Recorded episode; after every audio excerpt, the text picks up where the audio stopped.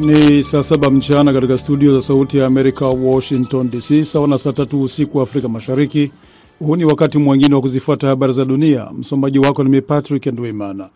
Rusia Jumanne imetupilia mbali mpango wa amani wa rais wa Ukraine Volodimir Zelenski ambao unapendekeza kuondolewa kwa wanajeshi wa Rusia, ikisema Kiev inahitaji kukubali ukweli kuhusu maeneo yanayokaliwa na Rusia. Msemaji wa Kremlin Dmitri Peskov amesema ukweli huo ni kuhusu maeneo manne ya Ukraine ambayo ilitangaza mwezi Septemba kuwa maeneo huru chini ya udhibiti wa Rusia, hatua ambayo Umoja wa Mataifa ulilaani kuwa si halali. Peskov alikuwa akijibu kuhusu ombi la rais Zelenski kwa viongozi wa kundi la G7 jana Jumatatu kupewa vifaa zaidi vya kijeshi, msaada wa kifedha na uthabiti wa nishati na kuunga mkono suluhisho la amani ambalo litaanza kwa Rusia kuondoa wanajeshi wake nchini Ukraine kuanzia Krismasi hii. Peskov amesema kuna hatua tatu kuelekea kumaliza uhasama, akiongeza kuwa Ukraine inahitaji kuzingatia hali halisi inayoendelea wakati huu. Amesema ukweli huu unaonyesha kuwa maeneo mapya yamepatikana ndani ya shirikisho la Rusia na yalipatikana kama matokeo ya kura ya maoni iliyofanyika katika maeneo hayo. Hilo likizingatiwa, hakuna budi kwa Rusia kuanza kuondoa wanajeshi wake mwishoni mwa mwaka, Peskov amesema. Inasadikiwa watu zaidi ya mia moja wanahofiwa kufariki katika mafuriko makubwa yaliyotokea katika mji mkuu wa Kinshasa huko Jamhuri ya Kidemokrasia ya Kongo. Inaelezewa kuwa mvua kubwa zimesababisha mafuriko mabaya sana. Idadi hiyo inaelezewa huenda ikaongezeka wakati serikali inaendelea na juhudi za uokoaji. Maelfu ya watu wamekoseshwa makazi, taarifa iliyotolewa na serikali imesema leo. Barabara kuu katikati mwa Kinshasa, jiji lenye watu milioni 15 zilifurika kwa mujibu wa shirika la habari la AFP. Picha zinazosambaa kwenye mitandao ya kijamii zimeonyesha maporomoko ya ardhi katika wilaya ya Mongafula yakikata barabara kuu namba moja, njia kuu ya usafirishaji wa bidhaa inayounganisha mji mkuu na bandari ya bahari ya Atlantic ya Matadi. Mafuriko yalifurika pia barabara katika wilaya ya Gombe ambako kunapatikana soko kuu, wizara za serikali na afisi za balozi. Unaendelea kusikiliza habari za dunia moja kwa moja kutoka studio za Sauti ya Amerika, Washington DC. Bunge la Afrika Kusini leo Jumanne linajadili iwapo litaanzisha utaratibu wa kumwondoa madarakani Rais ramafosa kufuatia kashfa inayomkabili. Ramaphosa ambaye alipigiwa upatu kuwa mtu anayepiga vita ufisadi baada ya utawala wa mtangulizi wake Jacob Zuma uliokumbwa na ufisadi, anakabiliwa na tuhuma kwamba alijaribu kuficha wizi mkubwa wa pesa katika shamba lake la kifahari. Matokeo ya uchunguzi wa jopo huru ambayo alisema rais anaweza kuwa na hatia ya ukiukaji mkubwa na utovu wa nidhamu yatagubika kikao maalum cha bunge mjini Cape Town leo mchana. Wabunge wanatakiwa kuamua kwa wingi wa kura iwapo wanaendelea na utaratibu wa kumfungulia mashtaka ya kutaka kumwondoa madarakani rais. Ramaphosa mwenye umri wa miaka sabini anaonekana atanusurika baada ya wiki iliyopita kupata uungwaji mkono mwingine wa chama chake cha African National Congress ANC ambacho kinashikilia viti 230 kati ya 400 vya bunge baada ya kuwasilisha ombi la kisheria la kutaka ripoti hiyo ya jopo huru ibatilishwe. Ghana na shirika la kimataifa la fedha IMF leo Jumanne wamefikia makubaliano ya mkopo wa dola bilioni tatu kama sehemu ya juhudi za nchi hiyo kumaliza mzozo mbaya zaidi wa kiuchumi katika miongo kadhaa. Taifa hilo la Afrika Magharibi linakabiliwa na mfumuko wa bei wa zaidi ya asilimia 40, ongezeko la deni na kudorora kwa sarafu yake tangu mwanzo wa mwaka huu. IMF imesema serikali imekubali kutekeleza mpango kabambe wa kiuchumi ambao utarejesha uthabiti na uendelevu wa deni. Makubaliano hayo ya mkopo kwa kipindi cha miaka mitatu bado hayajaidhinishwa na bodi ya IMF. Mwisho wa habari za dunia kwa wakati huu, lakini muda mfupi baadaye mtasikiliza kipindi cha Kwa Undani. Patrick Nduimana nina wageni nikiwatakia usiku mwema.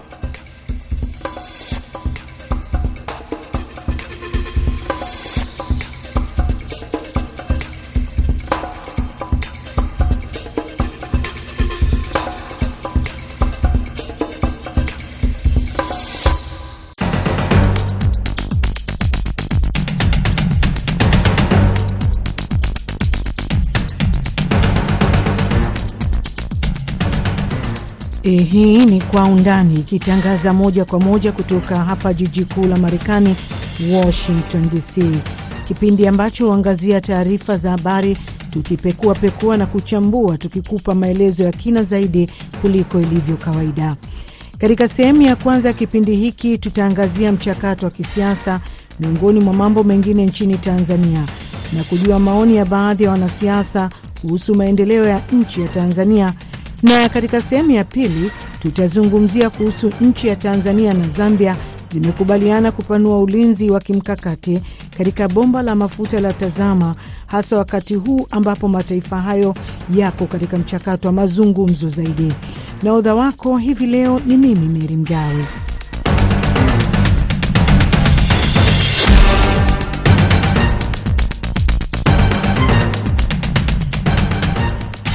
Nchini Tanzania kumekuwa na mijadala mbalimbali kuhusu mchakato wa kisiasa nchini humo, ambapo maoni tofauti tofauti yamezuka kuanzia masuala mabadiliko ya hali ya hewa, ukame, uchumi, afya na mengineyo. Wananchi wa kawaida wamehoji masuala mbalimbali na hata wanasiasa wenyewe pia.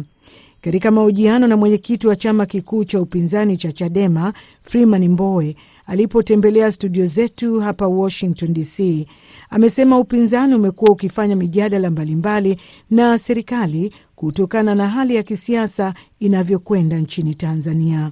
Unaweza ukaizungumza kwa kuangalia muktadha ama context ya unataka exactly kuangalia upande upi. Kwa sisi wanasiasa wa upinzani ambao um, kwa miaka saba iliyopita ule uwanda wa kufanya siasa ulibadilika na ulivurugwa sana.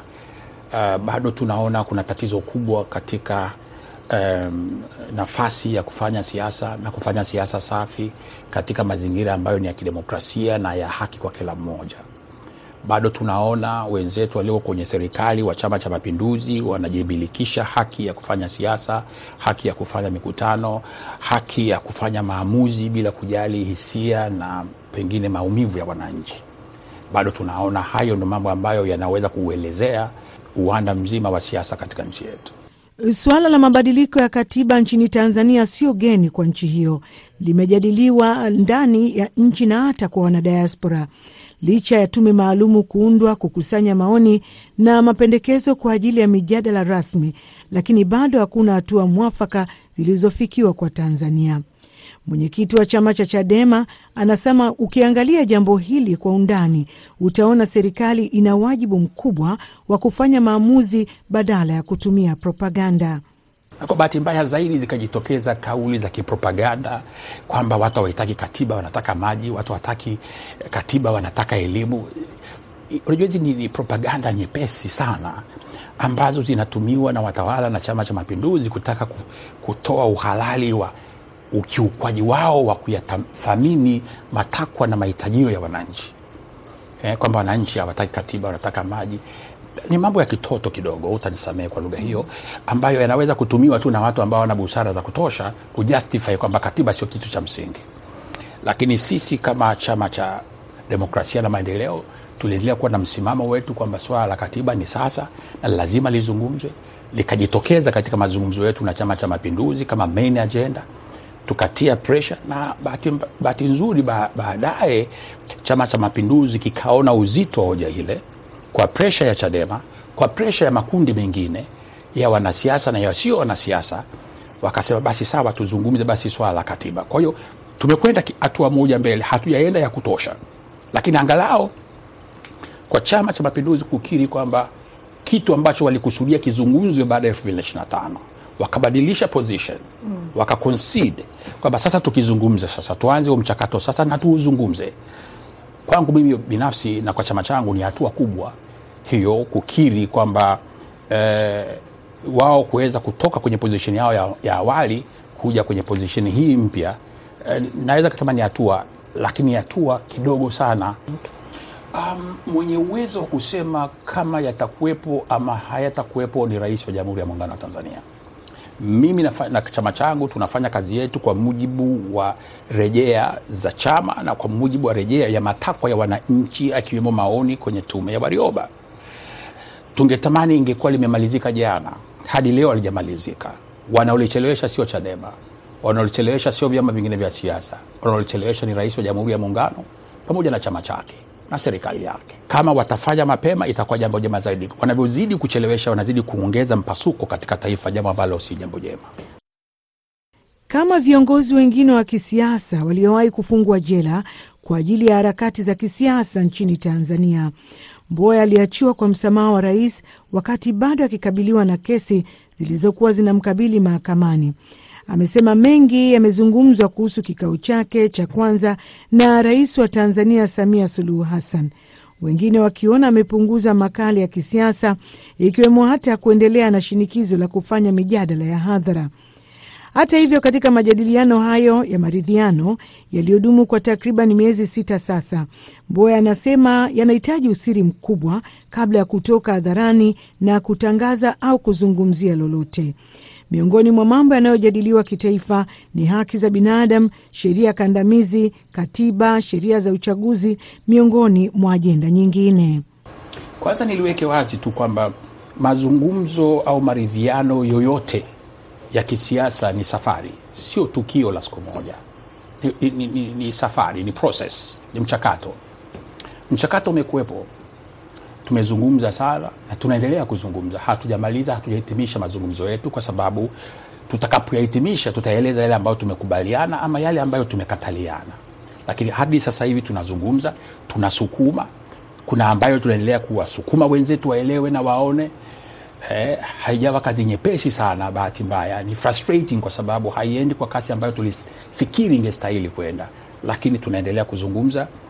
Itafika hatua na hakika tutafika sema sema hapa sasa ni mwisho. Hatuwezi kuzungumza milele, labda tutafika mahali tutakuja kwenye conclusion. Yeah, tulikutana na, na, na Rais Samia Suluhu Hassan tarehe uh, nne mwezi wa tatu mwaka elfu mbili na ishirini na mbili siku ambayo mimi nilitoka gerezani na tangu wakati huo tumeshakutana naye uh, mara kadhaa, sio ile moja tu. Tulikutana tena Ikulu Dar es Salaam, tukakutana Chamwino, tumekutana tena Dar es Salaam. Mtakumbuka kwamba katika kikao changu cha kwanza na Mheshimiwa Rais Samia Suluhu Hassan, nilivyokwenda kumwona, nilimwambia rais na tukakubaliana kwamba taifa hili linahitaji kumaliza tofauti zake. Sisi kama viongozi wakuu wa vyama vya siasa ambavyo ni vikubwa katika taifa tuna ulazima wa kutafuta fomula ya kufanya kazi. Tunawezaje kufanya kazi tukalisaidia taifa letu, sio tu vyama vyetu. Tunawezaje kufanya kazi kama main political players, tukitambua kwamba yako na makundi mengine nje ya CCM na Chadema ambayo yana interest katika mustakabali mwema wa nchi yetu, na ambavyo tulikubaliana mambo matatu ya msingi sana ambayo tulikubaliana na tukayatangaza kwa dunia. Watu wengi wanapenda, pengine wanakuwa na sahau. La kwanza tulisema kwamba ili tuweze kutafuta mustakabali mwema wa taifa, lazima tutambue kwamba kitu ambacho kinapaswa kuliongoza taifa letu sio amani. Kitu ambacho kinapaswa kuliongoza taifa letu, narrative ambayo tunapaswa wote kuisimamia ni narrative ya haki, kwamba tumekubaliana CCM wazungumze haki, Chadema tuzungumze haki, tuyaombe na makundi mengine yote kwenye jamii yazungumze haki kwa sababu kwa muda mrefu watu walizungumza uhuru, amina, amani, amani. Tukasema amani ni product, ni tunda, ni matokeo ya kuwepo haki katika taifa. Kwa hiyo kama wote tunakubaliana, tuongozwe kwenye sera zetu, tuongozwe kwenye matamko yetu, tuongozwe katika utendaji kazi wetu, tuongozwe katika kila eneo.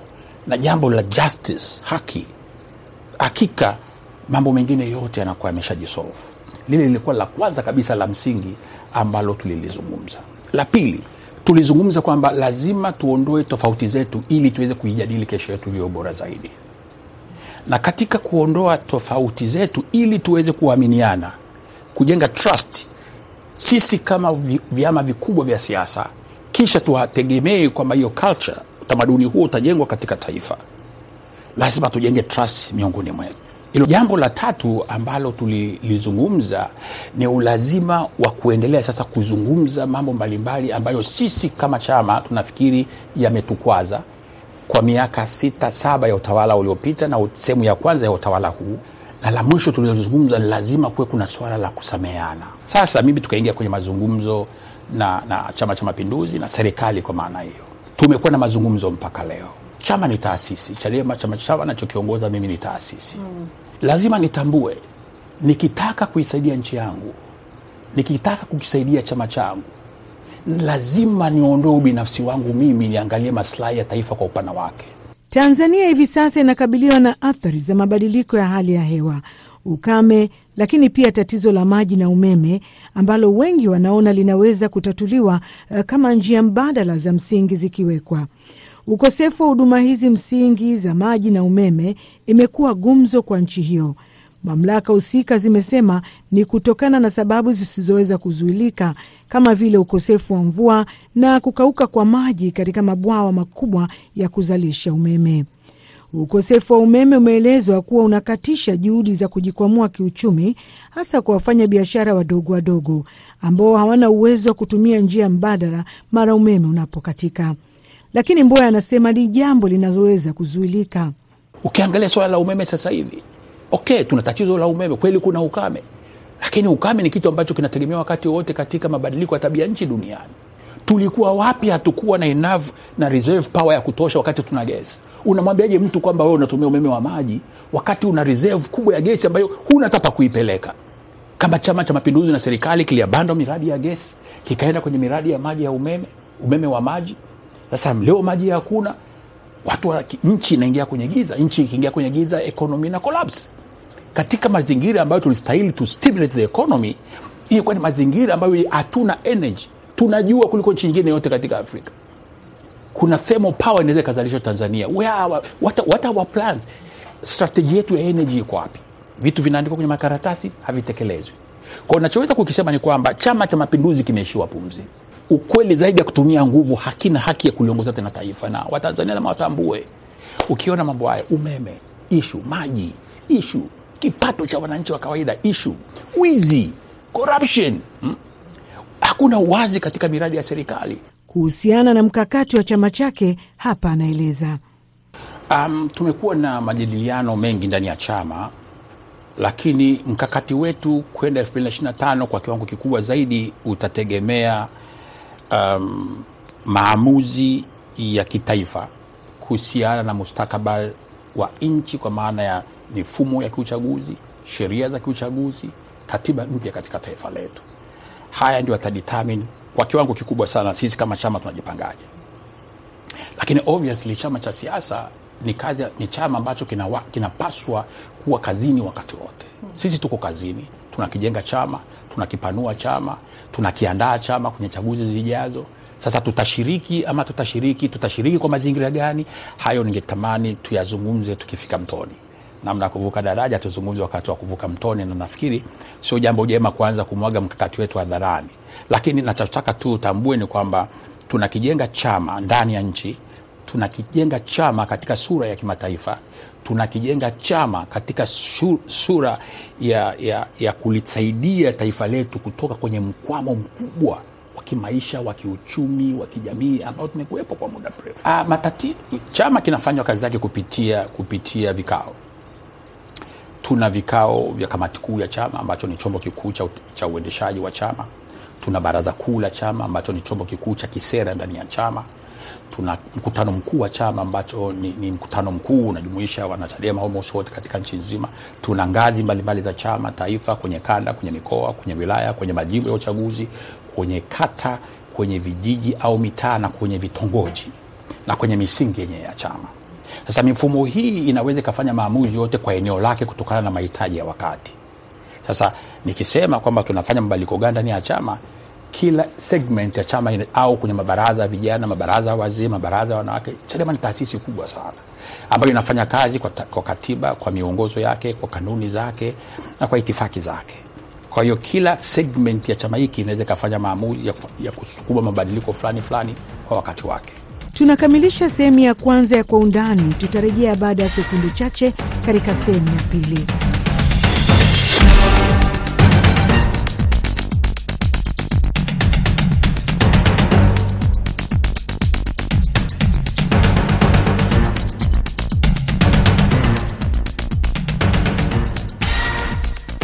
Katika sehemu ya pili ya Kwa Undani, matangazo haya yanasikika moja kwa moja kutoka VOA Swahili hapa Washington DC. Mwenzangu Georgi Njogopa kutoka Dar es Salaam, Tanzania, anaangazia kwa undani kuhusu taarifa ya Tanzania na Zambia kwamba zimekubaliana kupanua ulinzi wa kimkakati katika bomba la mafuta, hasa wakati huu ambapo mataifa hayo yako mbioni kusafirisha nishati na dizeli kutoka bandari ya Dar es Salaam na kuelekea Ndola. Mpango huu umehusisha mchakato wa mikutano baina ya mawaziri wa Tanzania na Zambia katika kuhakikisha hili linatekelezwa. Hatua hii, wachambuzi wa mambo wanasema, sio tu itakuza uchumi baina ya mataifa haya mawili, lakini pia itaimarisha uhusiano wa mataifa hayo na kusaidia katika kupambana na umaskini na kutengeneza ajira. Nchi za Tanzania na Zambia zimekubaliana kupanua ulinzi wa kimkakati katika bomba la mafuta ya Tazama, hasa wakati ambako mataifa hayo yako mbioni kusafirisha nishati ya diesel kutoka bandari ya Dar es Salaam na kuelekea Ndola. Kupitia bomba la Tazama, mataifa hayo yalikuwa yakisafirisha mafuta ghafi, lakini sasa mpango unabadilishwa na kuanza kusafirisha mafuta safi aina ya diesel, hali ambayo inazua wasiwasi kuwepo uwezekano wa bomba hilo kuvamia na wajanja wachache kwa lengo ya kuwachepusha mafuta hayo na kuyaiba. Katika kufanikisha mpango huo, mawaziri kadhaa wa Zambia kama vile waziri wa ulinzi, waziri wa mambo ya ndani pamoja na waziri wa nishati wamekutana na serikali ya Tanzania na kuafikiana namna ya uimarishaji ulinzi wake, mpango ambao pia ulisisitizwa na marais wa pande zote mbili wakati walipokutana katika siku za hivi karibuni jijini Dar es Salaam. Waziri wa nishati wa Tanzania Januari Makamba aliyefanya majadiliano wenzake wa Zambia anasema swala la usalama kuhusu usafirishaji mafuta hayo ni kipaumbele cha pekee, hasa katika nyakati hizi ambazo watenda uhalifu wako macho kutekeleza hujuma zao. Kulingana na waziri Makamba, timu wataalamu kutoka pande zote mbili zimekuwa na majadiliano ya muda mrefu kuangalia namna kuboresha ulinzi wa pamoja na hatimaye kufikiwa kwa makubaliano hayo. Yapo mpendekezo kadhaa ikiwemo kuongeza askari katika njia, kuhamasisha wanavijiji waweze kuwa walinzi wa kwanza wa jambo hilo, kutumia teknolojia ikiwemo drone uh, na kadhalika. Kwa hiyo ziko hatua nyingi, lakini kubwa ni kuweka kamati ya pamoja ya mawaziri na makatibu wakuu ya ufuatiliaji wa mapendekezo haya yaliyotolewa. Uh, hatua ya Zambia kubadilisha matumizi ya bomba ni hatua kubwa na muhimu na ya msingi. Inafanya Tanzania iendelee kuwa soko na njia ya kuihakikishia Zambia uh, usalama. Mara kadhaa kumekuwa na ripoti juu ya hujuma zinazojitokeza katika bomba la mafuta ya Tazama, hivyo kubuniwa kwa mpango huo mpya wa ulinzi wa pamoja huenda ikiwa ni habari njema, hasa kwa Zambia inayotegemea zaidi bomba hilo kusafirisha mafuta yake. Waziri wa ulinzi wa Zambia Ambrose Lufuma anachukulia hatua hiyo kama mwarobaini utakaosukuma nje wale wote wanaokodolea macho mpango mpya wa usafirishaji nishati ya diesel. Kama tujuavyo, hapo nyuma bomba hili wakati likisafirisha mafuta ghafi kulikuwa hakuna ushawishi mwingi, lakini kadri tunavyoanza kusafirisha mafuta safi, kutakuwa na wakodoleaji wengi katika bomba hili. Tunahitaji kulilinda na ndiyo maana tumekuja. And this is why we have come. Bomba hilo linalotajwa kuwa na urefu wa zaidi ya kilomita 1700 lilianza kufanya kazi mnamo mwaka 1968 kutokana na makubaliano ya pande zote mbili, lakini malengo yaliyowekwa wakati huo hayakutimia kutokana na sababu mbalimbali zilizojitokeza wakati huo. Hatua hiyo ilifanya nchi hizo mbili kurekebisha mkataba wake kutoka ule wa awali wa usafirishaji mafuta yaliyosafishwa na kufanya usafirishaji wa mafuta ghafi, yaani mafuta yasiyosafishwa. Hivyo uanzishaji wa hatua mpya ya usafirishaji mafuta yaliyosafishwa unafungua ukurasa mpya kuhusu uhusiano wa kidugu wa mataifa hayo mawili, uhusiano ambao ulisimikwa tangu waasisi wa mataifa yake marais wa pande zote mbili walipokutana na kuziweka nchi hizo mbili katika kurasa umoja. Baba wa taifa Mwalimu Julius Kambarage Nyerere na rais wa Zambia Kenneth Kaunda ndio wanaendelea kutajwa kuwa viongozi waliofungua ukurasa na kusababisha uanzishaji wa bomba hilo la Tazama ambalo linaenda sambamba na reli ya Tazara inayoanzia Dar es Salaam hadi huko Zambia. Walipokutana mara ya mwisho Agasti mwaka huu jijini Dar es Salaam, marais wa pande zote mbili, yaani Rais Samia Suluhu Hassan na mgeni wake Rais Hichilema wa Zambia, waliweka msisitizo kuhusu umuhimu wa kupanua wigo wa kibiashara na kulifanya bomba hilo la Tazama kuwa lenye tija na manufaa kwa pande zote mbili. Rais Samia alisema bomba hilo ni kielelezo cha pekee kuhusu ujirani mwema wa nchi hizo mbili, na kwa maana hiyo alisisitiza umuhimu wa kuliendeleza na kulifanya kuwa la kisasa. Kasema madhumuni ya Tazama ni kwamba lile bomba lilikuwa linapeleka mafuta kwenye refinery, yanakuwa refined ndio yanauzwa, lakini lengo lile sasa limeshuka kwa kiasi kikubwa. Ile refinery haitumiki sana kwa maana hiyo. Kwa hiyo Zambia wamebadilisha sera zao kwenye mambo ya energy na sasa wanakwenda kwenye kuagiza product ambazo zimetimia, petroleum products ambazo zimeshatimia badala ya ile crude, au kuna jengine ndugu yangu alilitumia jina sikulishika vizuri. Kwa hiyo badala ya kupeleka crude oil sasa watapeleka mafuta yaliyosafishwa, lakini tukakubaliana kwamba bomba lile ni dogo sana. Kwa hiyo kuna haja ya kujenga bomba kubwa takalopeleka mafuta kwa wingi, na bandari ya Dar es Salaam na facilities zilizoko Tanzania ziwasaidie kupunguza ughali wa mafuta katika nchi yao. Kwa tumekubaliana na hilo pia. Serikali ya Tanzania imetenga kiasi cha shilingi milioni mia tano kwa ajili ya ujenzi wa bomba hilo na kwamba hatua ya sasa ya kuweka ulinzi wa pamoja ni mkakati unaolenga kulifanya bomba hilo kuwa endelevu zaidi. Ama pande hizo mbili, yaani Tanzania na Zambia, zimeanzisha majadiliano mengine kuhusiana na matumizi ya gesi asilia inayopatikana kwa wingi nchini Tanzania, na inaaminika kwamba Zambia huenda ikanufaika na gesi hiyo katika siku za usoni. Hatua hiyo ni sehemu ya kukabiliana na mabadiliko ya tabia nchi, mabadiliko ambayo yanachangiwa kwa kiasi kikubwa na uharibifu wa mazingira, ikiwemo ukataji wa miti ovyo. Waziri Makamba anasema serikali imeanza kuchakata mpango wa matumizi ya gesi ya nyumbani, mpango ambao unatazamiwa kukamilika katika siku za hivi karibuni. Kuna mradi huu mkubwa wa kuchakata gesi ambapo kutakuwa na gesi ya matumizi ya ndani, na itakapofika wakati huo sasa, uh, ile gesi ya ziada uh, kuna nchi jirani ikiwemo Zambia ambapo rais wao alivyokuja hapa, Rais Chilema alizungumza na rais wetu kuhusu uh, mahitaji kwa upande wa Zambia. Sasa kwa sababu tayari tuna njia uh, tunazungumza na wenzetu uh, kuona uwezekano wa pia kuuza bidhaa hiyo kwa upande wa Zambia.